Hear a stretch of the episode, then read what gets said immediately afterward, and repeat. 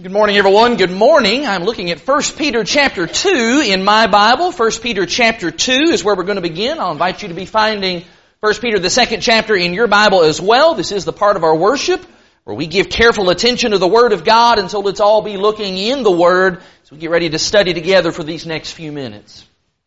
As you're finding 1 Peter chapter 2, I'll join in the welcome from earlier. It's great to see everybody this just beautiful Lord's Day morning. We do have a number of our folks who are out with sickness and traveling, but we do have guests with us today and we appreciate very much your presence. You're an encouragement to us and we pray and trust that we are helping you to worship the Lord and to serve the Lord. And we want you to know that if there's something even beyond these assemblies that we can do to help you in your service to the Lord, we would just be privileged and have just be an honor for us to be able to help uh, in that way.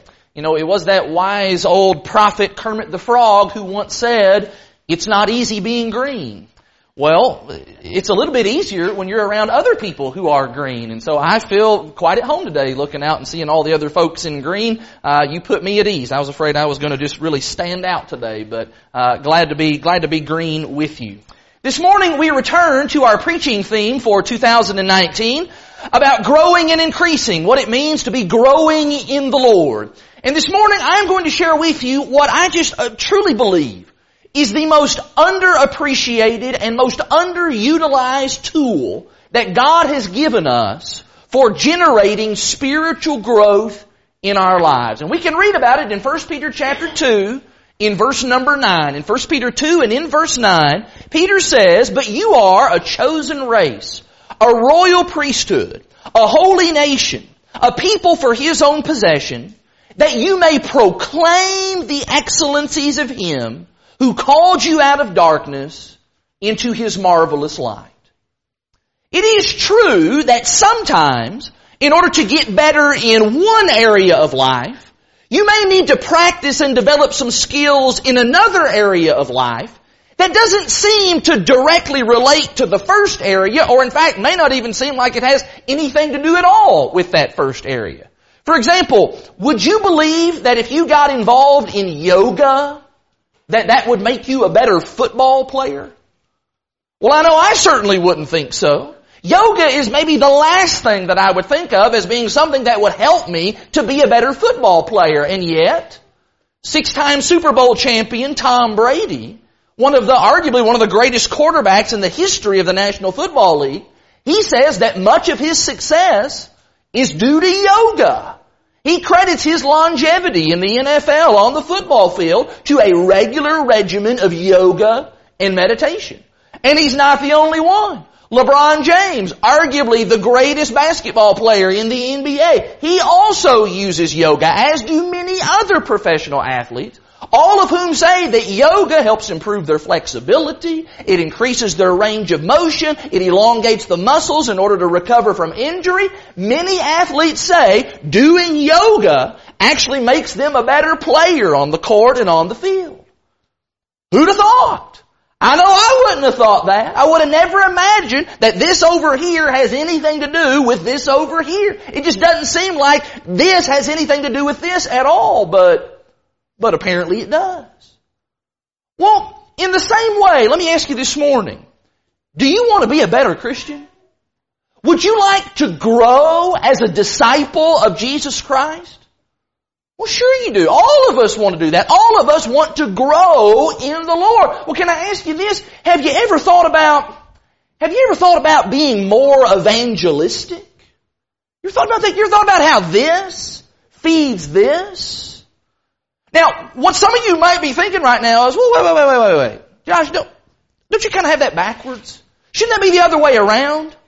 That if I'm going to be evangelistic, I need to first do some growing. You know, there's just some stuff over here that I, I just need to mature a little bit. I need to learn a bunch of stuff. I need to gain more knowledge and get more grounded in the Word. Then once I do all that, then once I get really good over here, then I can be involved in evangelism. Nope. Not at all. I am suggesting to you this morning that we need to flip that. I'm suggesting to you today that being evangelistic, that that is what helps you to grow in the Lord. That if you will involve yourself in the work of evangelism, and what do we mean by that? We just simply mean sharing the gospel with others. Talking to people about Jesus. Sowing the seed, if you will. That if you will do that, not only will you find that that helps other people to grow, not only does that help the kingdom of God to grow, but maybe more directly, that that helps you to grow.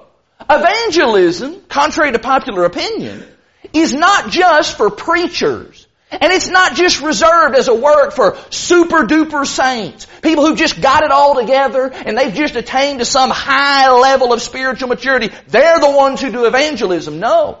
Evangelism is a work that all of us who are God's children, all of us need to be involved in. And I'm saying to you this morning that evangelism is one of the greatest tools that God has given in order to facilitate spiritual growth in our lives. Yes, we should be evangelistic because God tells us to. That's our opening text, 1 Peter 2 verse 9. We are to proclaim the excellencies of Jesus Christ. We're to be doing that. We're to do that if for no other reason than the fact that God tells us to. But it's not the only reason. Because also, secondly, we are to share the gospel and to be evangelistic because there's people that are lost. You know, I know, we have neighbors and friends and coworkers who are outside of Christ. People who are living in sin, people who are living in the world, people who if they don't get it turned around are gonna go to hell for all of eternity. And so what do we need to do? Well, we need to help point the way for them. We want to help them to see that marvelous light so that they can come out of darkness. But you know what? Running right behind that at a close third, maybe you could even make a case that it's tied for second, is that being evangelistic it benefits you.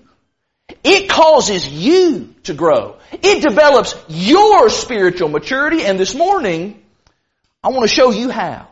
I want to set before you three areas today where being evangelistic will cause you to grow. And the challenge this morning, listen very clearly, the challenge this morning is not to just merely acknowledge these things and to nod our head and say, yep, those are, those are all good things. No, the challenge is for you and I to get serious about looking for and then seizing opportunities to talk to people about the Lord, to talk about the Bible, to talk about the kingdom, and then point those folks to Jesus Christ. When you and I do that, we will grow. We'll grow collectively, but this morning the focus is on the fact that you will grow individually. Are you ready for that? Number one. When you are evangelistic, when you get involved in this important work of evangelism, what you're going to find is you're going to find that that increases your commitment to church attendance. Now, I've already preached an entire lesson in this series on maturing to faithful worship. We just did that last month and talked about how we need to grow in certain attitudes and in certain areas so that we can be more dedicated and committed to the assemblies of the local church. Well, this morning I need to kind of flip that around. What I want to do is I want to highlight for you a couple of areas specifically where church attendance actually affects different areas of being evangelistic. I think there's just a couple of things that evangelistically minded Christians that they're always going to be looking to gain from these assemblies. First and foremost, coming to church, that provides you with the opportunity to increase and grow in your knowledge. If you're still in Peter, just flip a couple of pages to 2 Peter.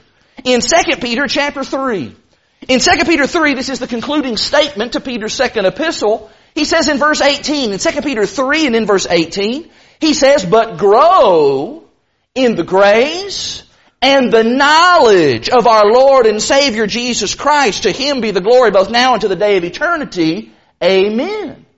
Christians who are evangelistically minded they see the assemblies of the church as a filling station for growing in their knowledge. Now, I want to say very clearly that this, this is not the only place where you can grow in your knowledge. But I'll tell you this, this is a good one.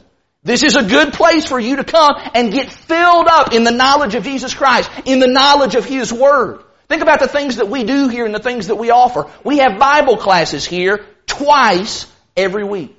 We present sermons here twice every week. We have invitation talks every week. We have a brother get up and make some talk and some comments at the Lord's table every week. We have special events like gospel meetings and vacation Bible school. All of those things are teaching outlets that really serve as just knowledge dispensaries. We do that stuff to dispense knowledge and to put that into folks. And while that knowledge certainly does feed our souls, it also serves the purpose of then equipping us to go out and then share that with others. I want to take that knowledge and put it in my life, but then I want to take that and I want to go out there and share that with other people. And I'm saying to you today that a Christian who has just that kind of evangelistic mindset, they're going to always be eager to be here. I want to show up. I want to be in this place because I want to get some of that knowledge so that I can then share it and impart it to others. Can I share with you just a little, a little insider preacher trade secret? You want to know what for me, maybe it's not for other preachers, but you want to know what for me is the most, the most difficult kind of sermon to preach here? The most difficult kind of sermon for me to preach here is first principles sermons. It is hard for me to get up and to preach, for example, on baptism. To preach on baptism to a room full of people who have already been baptized. I get up and I preach on baptism and I go into that knowing that most everybody in the room already agrees with what I'm saying. I'm preaching to the choir when I preach on baptism. You agree with that. You believe that. You've done that. And so how do you talk about baptism in a fresh way each time out? Well, I'll tell you, it is a challenge. But you know what I have found? You know what I found that encourages me to keep on preaching those kinds of sermons? I have found that when I get up and I preach on a first principle thing, when I get up and I preach on baptism, I have found that the people who are very evangelistic, their ears perk up a little bit. And they lean forward a little bit. And they grab that notebook and they start writing stuff down. Why? Because what they're thinking is they're thinking, hey, I can use this. This is some good stuff. There's some stuff that I can use here. I've got a friend who's always saying stuff about baptism and they don't seem like they know what they're talking about. I've got a coworker who's always arguing against baptism and you know what? I can use that verse. I can use that line of reasoning. I can use that illustration. I'm going to write that down. I'm going to put that to good use. Evangelistic folks, they're excited to hear a first principle sermon. And they're eager to come together to study about that. They're eager to come, for example, on a Wednesday night where we're studying in 1 Corinthians 1. Hey, what did Paul mean when he said Christ did not send me to be to, to baptize people? What did he mean by that? I feel folks throw that in my face all the time and I've never been able to give a real good explanation about that. Well, you know what? Christians who are evangelistic they're going to get here on Wednesday night. And we are going to study about that. And they're going to feast on that. And they're going to be here at all the other services of the church, the assemblies of the church, the classes of the church. Why? Because they want to grow in their knowledge so that they can then go and share that with others. You see how being evangelistic, how, how that just helps spark growth? The other thing that I would say about that, that coming to church does, is coming to church gives you the opportunity to increase your influence. We just stay right here in Peter's epistle. Go back to 1 Peter again. In 1 Peter chapter 2. In 1 Peter chapter 2, as Peter's developing some ideas about, about holiness, how we're to be different from the world, he says in 1 Peter chapter 2 and in verse 12, he says, keep your conduct among the Gentiles honorable, so that when they speak against you as evildoers, they may see your good deeds and glorify God on the day of visitation. Now I want to be very clear, Christianity is not about putting on a show. But Peter does say here that how we live outwardly, what we show the world around us, that that's important. Because people of the world, they need to see that there are certain things that we do not involve ourselves in. And by that same token, people of the world need to see that there are certain things that we do involve ourselves in, like, like coming to worship. In a world that is just so skeptical of Christianity, where people just do not believe that there is such a thing as a real, genuine, bona fide Christian, how important is it that we demonstrate to the world that you know what? There are real Christians. And this is very real to us. That we do not just go around professing to be followers of Christ, wearing that on a name tag. No. We live that. We are doing that. And one of the ways that we show that, one of the ways that we can show that we are Christians is by our constant, regular, being here attendance at the assemblies of the local church. That dedicated appointment time, Sunday after Wednesday, week after week, month after month, year after year, that says to others, you know what? That God stuff, that Bible stuff, that church stuff, that, that Jesus stuff, it's obviously pretty important to that guy. It's obviously important to that girl. You know, I invited him to go with me to the, to the basketball game on Sunday night. He turned me down, said he had to go to church. You know what? I'll give it to him. That guy is committed. He takes this seriously. Honestly now, stop and think about this. How can we possibly expect to influence others for the kingdom of Christ if we ourselves are not fully committed to the kingdom of Christ? Can you imagine inviting a neighbor to come to church with you? Maybe invite this person over and over again. And finally one Sunday, they decide to take you up on that offer, and they come in here on Sunday and they start looking around, and lo and behold, you're not even here. The guy invited me to church. He didn't, not that he was sick, wasn't announced that he was out of town. He just didn't show up that day. Let me ask you, how's that going to work? How is that going to help your influence with that individual? I'll tell you this. It isn't going to help it very much. It's probably going to cause that person to think, you know what, that guy's just, he's just all talk. Talks about Christianity, talks about the church, doesn't actually live it though. I'll say to you once again, going to church, that's not the only way that you can grow your influence. But evangelistic Christians, people who are trying to be the salt of the earth and the light of this world, they realize that their presence here three times a week, regularly and constantly, that what that does is that is preaching a powerful sermon to the people who are around them, and they then leverage that influence to draw people to the kingdom of God.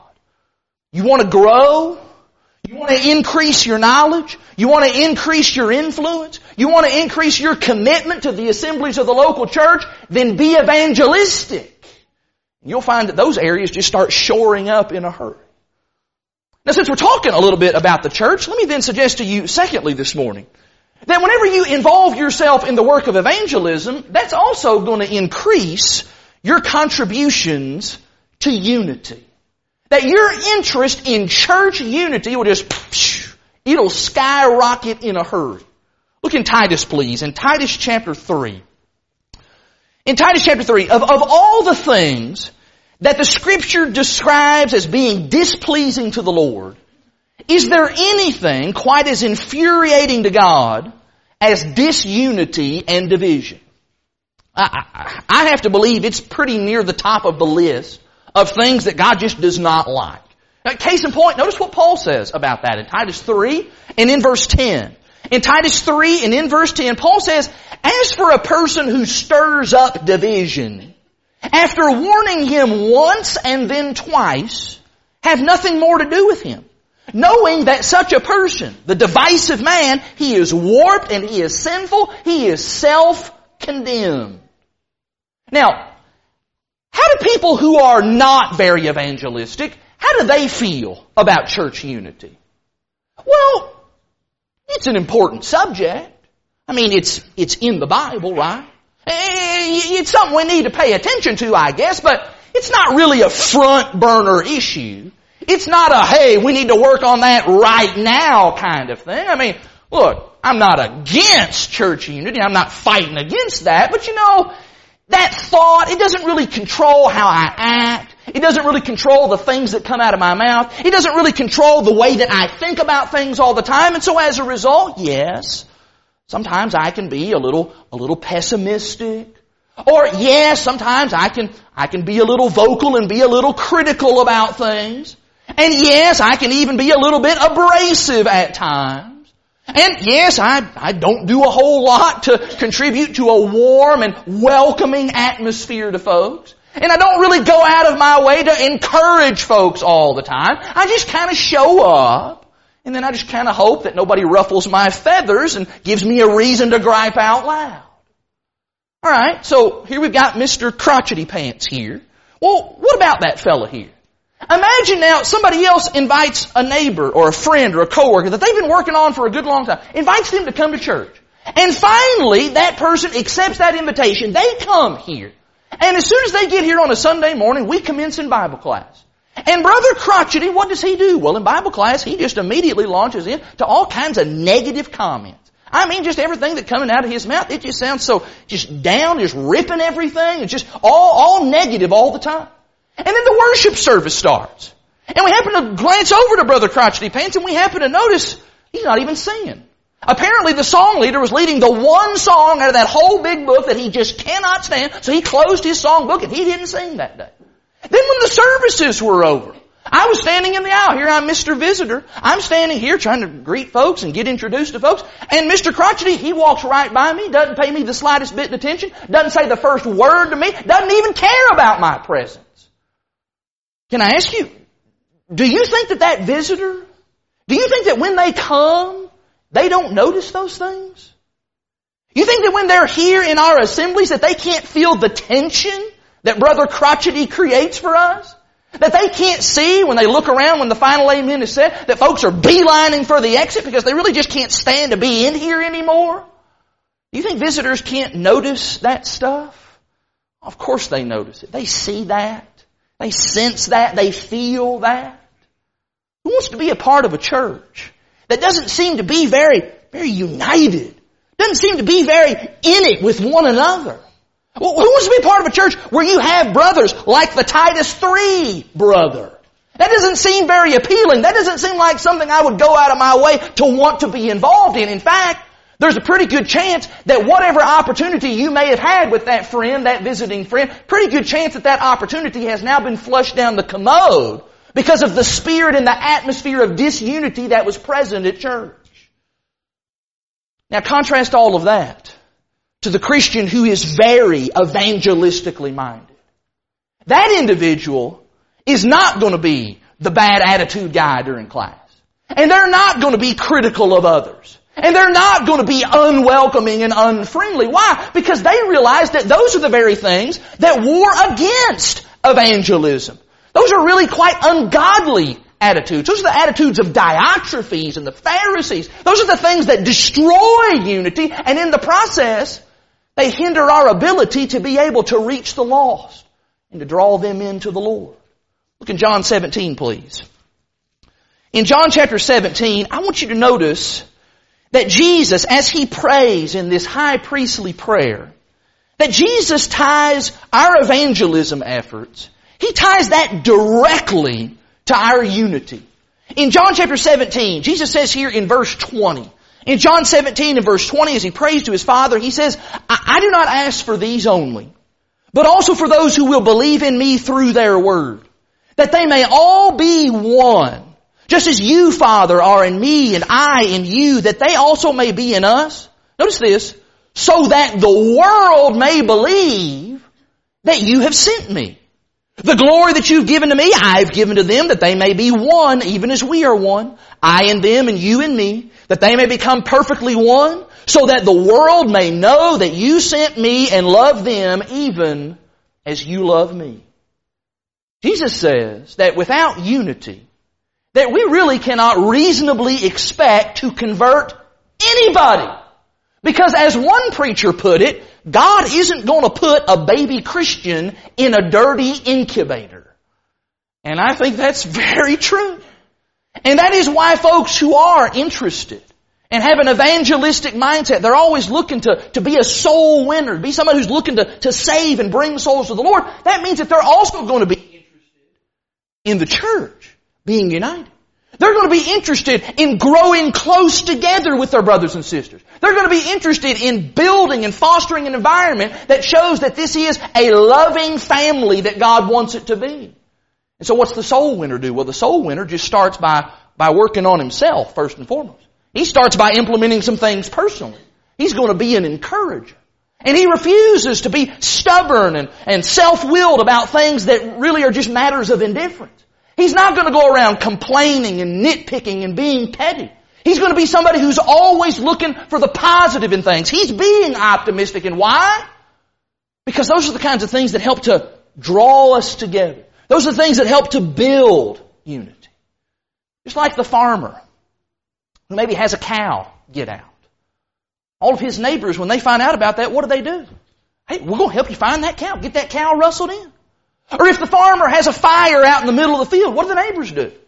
We're going to jump in and help get that fire put out.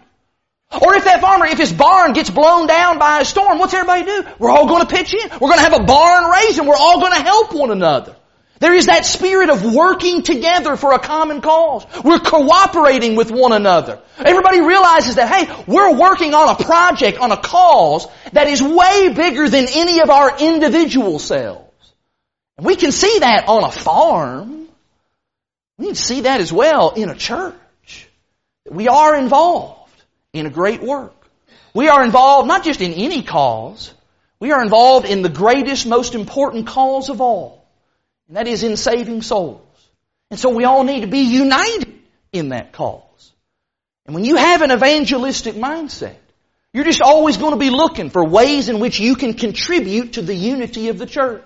Hey, how can we get everybody on this team invested in this work? So that we can all have the right atmosphere so that souls who come among us, they will be able to see Jesus clearly. Just stop and imagine. Imagine if everyone here who identifies as a member of the Lakeside Church of Christ, imagine if everyone here was diligent in bringing others to Christ. And then think about the natural result of that. Imagine what that would cause for our unity. How that would cause our unity to just grow stronger and stronger and stronger. That's what happens when you start thinking evangelistically. All of that then would lead me to this final observation this morning. And that is that when you get more devoted to evangelism, that's just naturally going to increase your overall consistency as a disciple. That how you act on Sunday, well, that's going to be the way that you act every other day of the week. You know, there's always going to be folks in probably every congregation who show up on Sunday morning and they put on their church mask and they act like they are real devoted Christians. But of course, as soon as they leave this assembly and they go home, they take off their church mask. And then Monday through Saturday, they just go back to living the way that they want to live. They do not live the values of the kingdom. They are not who they profess to be. That, that, that's not what they're all about because they don't go and read their Bibles regularly. They don't pray regularly. They don't try to live lives of holiness and purity and godliness and, not surprisingly as well, they're not very evangelistic. But you know what? When you decide that you are going to be evangelistic, when you decide, hey, there are people in my life who I care about, people that I love, and they're not Christians, and, and I want to see them be Christians, I want to see them to be saved, what you start to realize is that this charade that I'm living, this, this double life where I'm one way on Sunday and I'm a different way Monday through Saturday, you start to realize that isn't going to work. That's not going to help at all. I need to make some changes in my life. My life needs to be consistent across the board with what I profess to believe. Just think about it. If a non-Christian came up to you and said to you this week, Oh, you're a Christian? Okay. I'm gonna watch you. I'm gonna watch everything that you say. I'm gonna watch everything that you do for the entire next week. I wanna see how you live. And if you live the way that you profess to live, I'm going to come to church with you on Sunday. Would that change how you live? Would there be some things in your life that, whoa, I'm going to have to, I'm going to have to straighten that up? That guy's watching me. That guy's paying attention to me. Would that change your life? Would that cause you to start to realize some things maybe about, about hypocrisy? I'm professing things. I say these are things that are important to me, but not really doing those things. Not really living according to that standard. That's hypocritical. Would that change some things about you? Look at Matthew 18, please. In Matthew chapter 18, as you're turning there, I want you to think very seriously about the prospect and about the possibility that could your life possibly be hindering some other soul from coming to Christ? Is it possible that the way you are living that that's actually serving as a barrier for someone else to come to the Lord and to be obedient to the gospel. In Matthew chapter 18, I want you to think about that in the context of what Jesus says here in Matthew 18. Look in verse 6. Jesus talks about the little children, verse 6. He says, whoever causes one of these little ones who believe in me to sin, it would be better for him to have a great millstone fastened around his neck and to be drowned in the depths of the sea. Think about that. Where does that put me if I am, by my conduct, if I am repelling people away from the Lord? If the way that I am living is keeping people from coming to Jesus Christ by the hypocritical way in which I live. You stop and think about some of the just common areas that this mindset would just change in your life. What about kindness? Would, would being evangelistic and thinking about how that's going to affect my influence with others, would that change maybe your level of kindness to others? You know, there are just certain attitudes that I think people in the world, they just, they just kind of expect that Christians are going to have. And unfortunately, not every Christian implements and utilizes those attitudes. Some Christians seem to think that things like kindness, well, that's just, that's just kind of optional equipment. But you know what? If I'm at the restaurant and the waiter or the waitress messes up my order, and the way that I deal with that is by yelling at them, and I belittle them, and I'm rude to them in a very loud and boisterous and provocative kind of way, then you know what? It's going to be pretty hard for me to then turn around and invite that waiter or that waitress to come to our gospel meeting next month. That just isn't going to be very helpful, is it? Or what about things like joy? Shouldn't Christians be joyful? Shouldn't that be showing in our lives? Well, what happens when I just walk around in life and I just got this sour, dour look on my face all the time? Or what if I'm the kind of person that I get on Facebook and I just complain all the time about everything? My life is so terrible. Everything's awful in my life. Can I ask you, when people see that, why would anybody want to be a Christian based on what they see in that disposition? There's no joy in that. But you know what? Start thinking evangelistically. When you start thinking, you know what? There's people around me all the time. There are lost souls around me all the time. And they're looking at me. They are watching me. And when my mindset turns to, I want to help those folks come to Jesus, then how we behave, and how we talk, and everything that we do, all of that just has to change, doesn't it? Or what about your prayer life? How much praying do you do? Do you think that you can just kind of show up on Sunday and all the praying that you really need to do, that you can kind of get all that done on Sunday? I'll tell you this, I, I don't think people who are evangelistic, I, I don't think they can get all their praying done on Sunday. Evangelistic folks, they pray to God regularly. They're always praying to God, Lord, give me an opportunity today. Lead me to some soul today. Lord, help me to, to, to, to be a right kind of reflection to the people in the world that I need to be. Help me in my efforts to lead the lost to Christ. I'm lifting up this person by name to the Father. Lord, I'm talking to this person. I'm studying with this person. Help me, Lord, to lead this person to you. You see, our prayer life, our attitude, our disposition, our demeanor, everything about you, everything changes when you resolve to be evangelistic. You start to recognize that in order for me to be truly effective in the world, then all of my life needs to be aligned to the will of the Father. That's not calling for perfection. What that is calling for is it's calling for consistency day in and day out. And so if somebody does come to me and they say, Josh, I need to grow. I do. I'm just, I, am still a spiritual infant. I'm a baby. I need to do some growing. I need to ratchet up my level of spiritual maturity. What can I do to make that happen? There's a lot of things I suppose I could offer. I could say, hey, get you a Bible reading schedule and start reading. You should do that. Or find somebody that you can serve and, and help them in some kind of tangible physical way. You could do that. Or find yourself an accountability partner, somebody that's going to kind of monitor you and help you and watch you so that you do grow. You can do that. But I'm going to tell you, if there is one thing that I could offer to you that I believe would just start yielding immediate dividends, something that would stimulate growth in your life in multiple ways, it would be this right here. Because as soon as you decide to be evangelistic, you will grow and you will increase not only these ways, but probably in a hundred other ways. And why? Because you are doing the very thing that your Lord and your Savior Jesus Christ came to this earth to do. And that is to seek and to save the lost. And as you walk in His footsteps, you're going to grow to be more like Him. Now perhaps there's someone here this morning who is lost and you need to be found. You're not a child of God. You need to know this morning that even though this lesson has not been directed maybe directly to you, it certainly has been about you.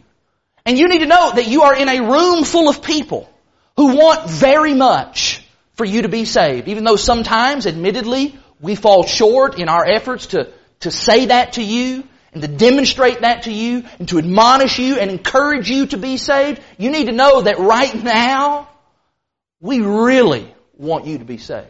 In fact, we're going to sing a song together in just a moment. We call that a song of encouragement. And we are encouraging you to come to the Lord so that you can be saved. To become a Christian, baptized in water for the forgiveness of your sins. You can then rise out of that water a new creature. You're in God's family. Your name is in the Lamb's Book of Life. And then you can join the rest of us in proclaiming the excellencies. Him who called us out of darkness into His marvelous light. Can we help you to obey the gospel? Brother or sister, can we help you to serve the Lord in a better way? Maybe there's some sin in your life. Maybe there's just some lukewarmness, maybe in the area of evangelism. Do you need to do better in? Maybe we can pray with you and encourage you in some way. This invitation is yours as well. Whatever your need may be, you simply need to make that known. Do that by coming to the front while we stand and while we sing.